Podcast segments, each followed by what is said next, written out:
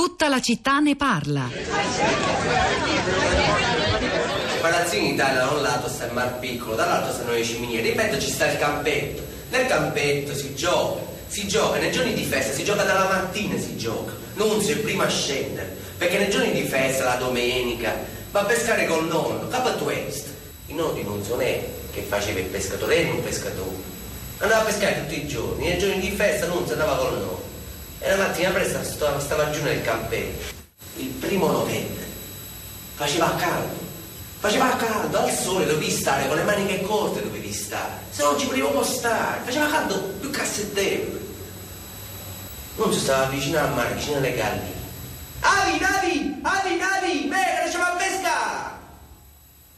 I noti Nunzio teneva la rete sulle gambe.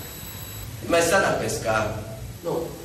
Spigliare, smollare, spigliare, smollare. Me la stai? spigliare, smollare, spigliare, smollare. Me la stai? Che stai Ancora una voce di Taranto in questa puntata di Tutta la città ne parla che ha davvero spostato il suo uh, baricentro nella città da sempre, capitale in qualche modo del dissidio tra lavoro e salute, tra lavoro e tutela dell'ambiente, che oggi vive un giorno storico all'indomani della firma dell'accordo con ArcelorMittal, la cessione eh, dello stabilimento, l'acquisizione da parte del gruppo franco-indiano del più grande, eh, della più grande acciaieria d'Europa. Ci sono uh, tanti contributi, c'è anche un messaggio molto bello di Angelo da Taranto sul futuro della città a questo punto che vi consiglio di andare a leggere sul sito di Radio 3. Quello che abbiamo sentito era un estratto da 25.000 granelli di sabbia, uno spettacolo teatrale sull'Iva di Taranto scritto dall'autore, attore e anche regista tarantino Alessandro Langiu. Dei, tra i suoi libri ricordiamo Di fabbrica si muore e al cinema lo ricordiamo nella partecipazione nel film La svolta donne contro l'Ilva di Valentina D'Amico. Sui social network come è stato vissuto questo giorno e direi anche questo interessante dibattito a tutta la città ne parla, l'emergere da parte di un deputato nazionale del Movimento 5 Stelle di una amarezza reale nei confronti di questo accordo che ci ha assicurato l'onorevole De Giorgi e condivisa in queste ore anche dal ministro Di Maio. Rosa Polacco. Ciao Pietro, buongiorno, buongiorno a tutti. Allora sì, sulla, sulle dichiarazioni soprattutto della De Giorgi ci sono diversi commenti sui nostri profili social, su mm, eh, Facebook in particolare, il nostro account è la città Radio 3, per esempio c'è eh, Giovanni dice Rosalba De Giorgio dichiara che il Movimento 5 Stelle apprezza che Ilva rimanga aperta per dare uno stipendio ai lavoratori, malgrado il pericolo ambientale e gli elettori che hanno votato 5 Stelle sapendo che Ilva sarebbe stata chiusa apprezzano. Giovanni interviene, è intervenuto scrivendo questo commento evidentemente durante il primo intervento della De Giorgi in trasmissione perché poi lei ha fatto anche delle altre dichiarazioni che sono suonate interessanti per esempio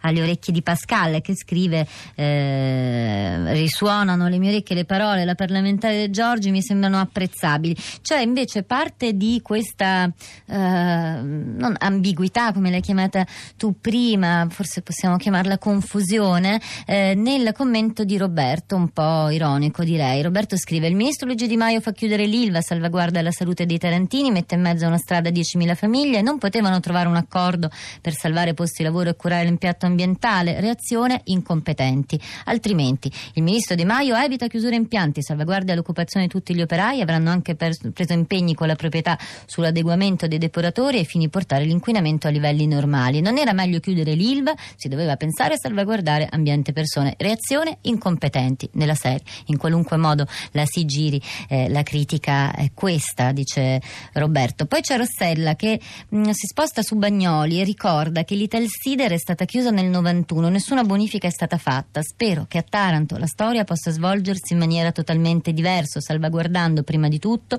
la salute, l'ambiente, ma anche posti di lavoro e comunque un'industria importante. Se ci riescono in Germania, perché da noi non dovrebbe essere possibile?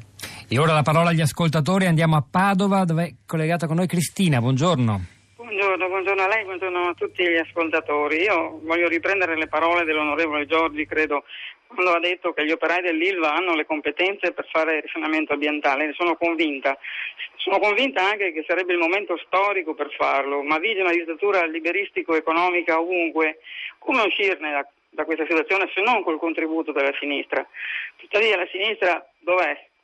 Eppure il Movimento 5 Stelle come può continuare a insistere con una presunta neutralità ideologica in un mondo che ormai è dominato da una dittatura economica. Secondo me, più che reddito di cittadinanza, ci vuole un sussidio di disoccupazione permanente per risanamento ambientale, ma soprattutto per dare una risposta eh, più aggressiva. Piantiamo alberi, ve l'ho detto ancora, non finirò mai di dirlo. Grazie, buona giornata. Grazie a Cristina da Padova, ci spostiamo in Sardegna, a Cagliari. Luigi, buongiorno e benvenuto. Buongiorno e soprattutto complimenti per la trasmissione. Eh, lei a un certo punto prima ha detto che di fabbrica si muore. Io dico invece che in Sardegna di non fabbrica. Io non so se l'ho detto io, forse ho letto le Non so, parole di mi qualcun sembra- altro. eh, eh. No, volevo dire questo, che se venite qui un po' in Sardegna abbiamo intere zone della Sardegna, ora mi viene in mente Ottana, mi viene in mente il Sulcis, che sono completamente eh, un, deserto, un deserto di fabbriche. Cioè qui, mentre io applaudo il fatto che sia arrivato questo accordo per, per- per Taranto, con un po' anche io un po' di tristezza, però sono stati salvaguardati più di 10.000 posti di lavoro. Qui in Sardegna invece abbiamo il problema contrario, che qui le imprese fuggono. Tutto qui, era questo che volevo dirvi. Grazie, mi sembra molto importante come testimonianza questa di Luigi da Cagliari, di Fabbrica Simone, eh, non l'ho certo detto io, è il titolo di un libro di Alessandro Langio, lo scrittore tarantino di cui abbiamo sentito un estratto teatrale poco fa. Rosa, ritorniamo sui social network. Torniamo sui social network, prima però una notizia, diciamo un, un arricchimento della discussione. Questo è un sondaggio che è circolato poco meno di un mese fa, è un sondaggio eh, SVG sulle grandi opere, ha risposto un campione di circa mille soggetti maggiorenni residenti in Italia e le domande erano sulle grandi opere, su quanto gli italiani fossero, siano favorevoli o meno alle grandi opere, tra cui l'ILVA. E sull'ILVA la percentuale di risposte favorevoli era il 41% per l'apertura, quindi contro il 31% invece contrari e favorevoli alla, alla chiusura dello stabilimento. C'è poi Cristiana scrive salvare il paese, cioè le attività produttive in sicurezza al lavoro e nell'ambiente è la prima cosa. Da cosa dovremmo essere delusi se si salvano posti di lavoro e ambiente? Ora ci spostiamo ad Alessandria. Paola, buongiorno e benvenuta. Buongiorno, buongiorno a voi. Io dico il mio pensiero, chiaramente, no, premetto che è il mio pensiero. Eh, io penso che, visto che c'erano in gioco tanti posti di lavoro e, um, molti, eh, e quindi anche un- l'economia di una, di par- di- non solo della regione Puglia ma anche italiana, era chiaro che mh, questo accordo sarebbe stato firmato. Penso che eh, quello che io ho chiamato, definito il traccheggiamento di Di Maio, fosse funzionale a far vedere che eh, con il suo intervento eh, si sarebbero spuntate delle mh, concessioni eh, più favorevoli, eh, come anche io mi chiedo, spero che sia vero, eh, questo- questa possibilità di eh, mantenere l'articolo 18 per, per i lavoratori. Eh, per Taranto mi auguro che venga sicuramente dalla fabbrica preso l'impegno, a un impegno per la tutela dell'ambiente che, si- che ci vuole, ma io penso che una fabbrica così non andasse chiusa. Grazie. Paola d'Alessandria. Buongiorno. Voglio leggere un messaggio di Angelo Tarantino che dice a questo punto, il giorno dopo l'accordo, poi vedremo il referendum, insomma non dovrebbero esserci grandi sorprese.